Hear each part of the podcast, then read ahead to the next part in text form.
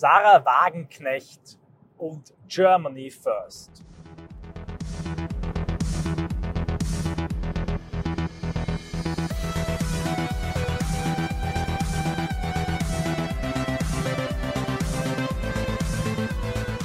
Sarah Wagenknechts Verein, eingetragener Verein äh, im Status Ascendi der Parteiwerdung, hat jetzt seinen ersten Medienhype hinter sich.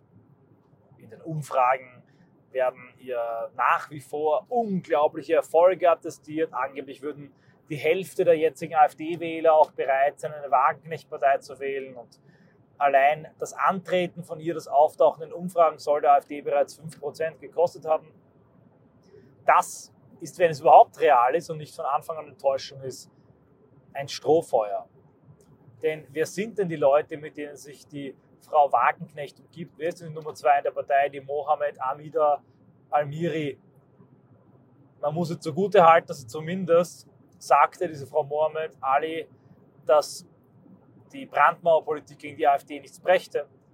Ihre Migrationspolitik allerdings beläuft sich auf niemanden jemals irgendwie abschieben, alle aufnehmen. Genau das ist unvereinbar mit dem, was eigentlich den Reiz von Frau Wagenknecht ausmacht. Den Reiz, den Frau Wagenknecht ausübt auf viele Menschen als eine linke Populistin, ist, dass bei ihr normalerweise Germany First gilt. Während andere Parteien wie die Grünen, das Klima und Europa, die FDP, die Wirtschaft, die Weltwirtschaft, die Weltwirtschaftsforen, die CDU, Amerika, Israel, Ukraine, während alle Parteien die Menschheit, nicht abstrakte vertreten, abstrakte moralische Werte uns immer wieder und wieder vor Augen halten, dass wir Opfer bringen müssten, dass wir leiden müssten, dass wir uns und unsere nationalen Interessen zurückstellen müssten für diese höheren Werte. Ich sage uns, weil es in Österreich genauso ist.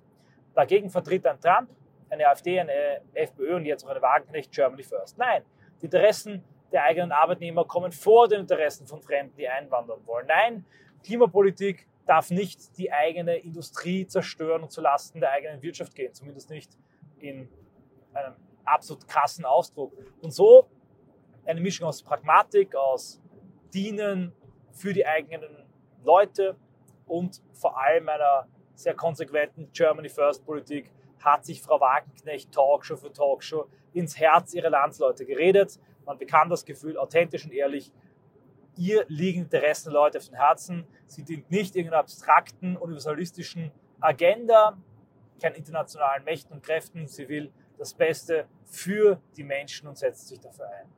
Allein, das ist perdu. Das ist verschwunden, darauf kann Wagenknecht kein bisschen mehr bauen, weil sie sich mit genau solchen hochideologischen, universalistischen, linksliberalen Leuten wie einer Ahmed Amari, Mohammed Ali, die jede Abstimmung verhindern möchte, umgibt. Und wenn man die Liste weiter anschaut, wird es auch nicht besser. Überhaupt sind sehr viele Migranten in der Wagenknecht-Partei dabei. Warum? Die Linke ist, wie wir wissen, in Anti-Imps und Anti-Ds gespalten. Völkische Antideutsche, meistens urdeutscher Herkunft, die pro Israel sind, immer transatlantischer und liberaler wurden, den Klassenstandpunkt, die ökonomische Frage Stück für Stück aufgegeben haben und dann die Anti-Imps, die nach wie vor den marxistischen, antiimperialistischen Befreiungskampf äh, vor sich hertragen. Viele von denen sind aber Migranten. Es sind Kurden, es sind Iraner. Frau Wagenknecht ist auch eine halbe Iranerin. Und diese Migranten werden wahrscheinlich über kurz oder lang eine antiimperialistische Liste Wagenknecht dominieren. Wie dann Wagenknecht aber authentisch eine Germany First, eine Pro-Deutschland-Politik vertreten soll, wenn Gestalten wie Amiri und äh, ein Je Ken Jepsen nach dem anderen ihre Partei bevölkert, das steht in den Sternen. Ich sehe keine Chance und keine Möglichkeit dazu.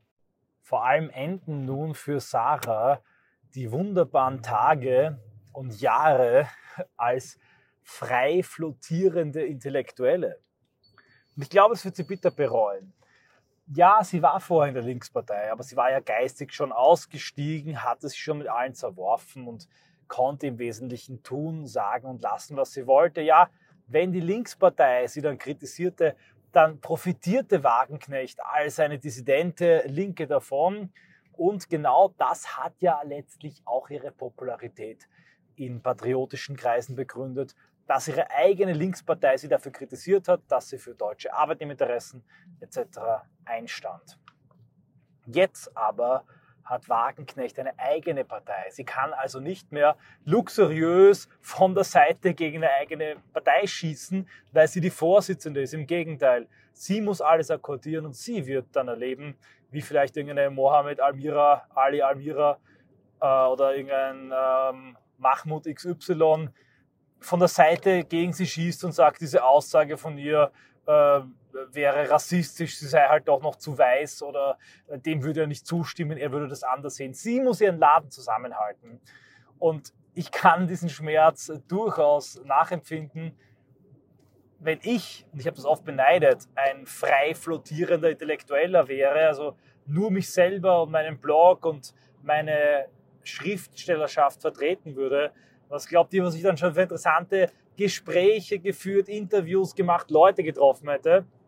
Aber das kann man halt nicht machen als Vertreter einer Struktur. Und bei mir bitte ist es doch nur ähm, ein, eine politische Protestbewegung. Bei ihr ist eine Partei mit Sponsoren im Hintergrund, Angestellten, Landesgeschäftsstellen, die aufgebaut werden müssen. Kurz, ich mache mir wirklich wenig Sorgen, ob der Wagenknecht-Partei selbst wenn sie ein paar AfD-Wähler kurzfristig mitnimmt, langfristig kommen die wieder, weil langfristig sehe ich keine Zukunft für diese Partei.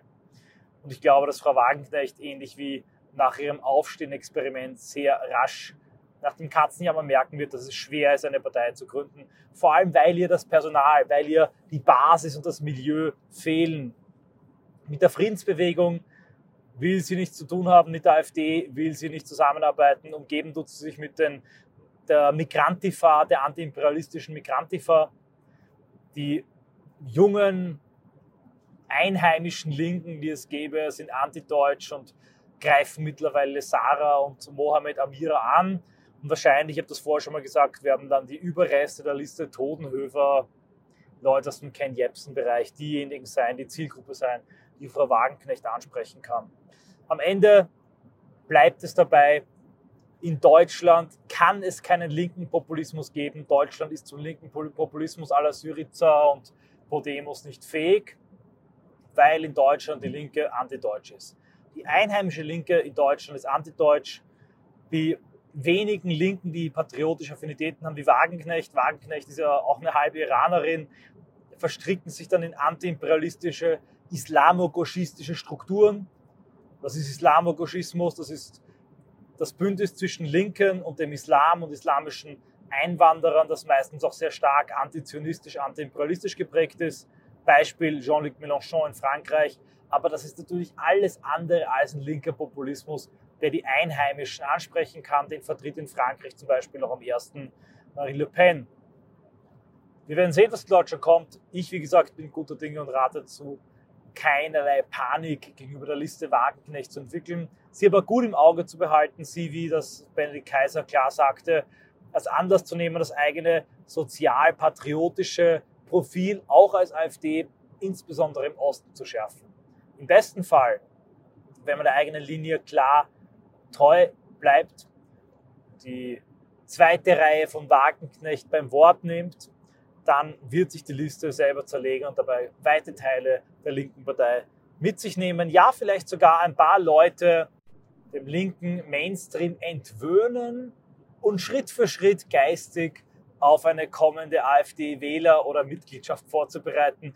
Ähnliches erhoffe ich mir ja von einer Krallpartei, also Abbau- und Abbruchunternehmen für das deutsche konservative und linke Milieu, für die Linke, die SPD und die CDU, CSU, damit diese Leute dann Schritt für Schritt bereit werden für das, was sie eigentlich tun sollten und was sie eigentlich tun wollen, aber sich noch nicht trauen, nämlich die AfD zu wählen.